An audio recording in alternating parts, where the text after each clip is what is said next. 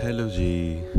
आज एक बहुत ख़ास बात आपको बोलता हूँ कि जो खुशियाँ होती हैं ना, जैसे हम हैप्पी हो जाते हैं, किसी छोटी बात में कभी हैप्पी हो जाते हैं, कभी बहुत बड़ी बात होती है तो भी हैप्पी नहीं हो पाते हैं। तो ये ना बारिश की तरह होती है।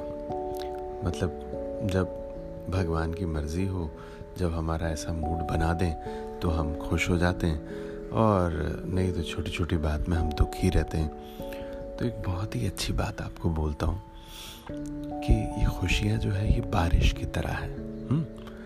और आपका मन जो है ना, वो एक बागीचे की तरह है जंगल नहीं है वो, एक बागीचा है, जहाँ बहुत सुंदर सुंदर फ्लावर्स हैं अगर आपको ये बागीचे की सुरक्षा करनी है हुँ? हम्म? अगर चाहते हैं कि फूल मुरझाए नहीं मन के, ये उम्मीदों के फूल हमेशा खिले रहें, खुशबू देते रहें तो आपको ना ये बारिश की व्यवस्था खुद से करनी होगी। जैसे आपने देखा, माली कैसे अपने बगीचे को ठीक रखने के लिए पानी डालता है हम्म? तो वैसे आप भी अपनी खुशी, अपने मन की स्थिति से हमेशा बना के रखें। हाँ अब खुशी आएगी कैसे? खुशी आती विचारों से थॉट से। आपको वो थॉट क्रिएट करनी पड़ती है। कई बार क्या होता है, हम बहुत ज़्यादा डेटा ऐसा कंज्यूम कर लेते हैं जो हमें खुशी देता ही नहीं है।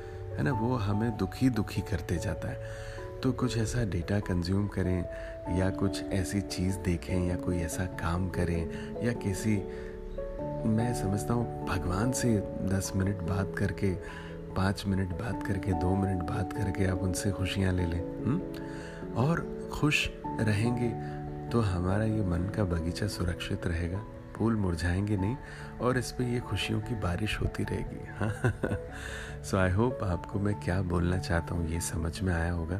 अगर थोड़ा भी समझ में आया ना तो एक छोटी सी स्माइल करो, और आज का दिन में कोई ऐसा काम करो कि आपको भी खुशी मिले और किसी और को भी खुशी मिल जाए। हम्म? कई बार लोगों को पता ही नहीं होता है, वो अपने बागीचे को ऐसे ही मुरझा देते हैं। तो ऐसे लोगों के बागीचे पे आप थोड़ी खुशियों की बारिश कर दो।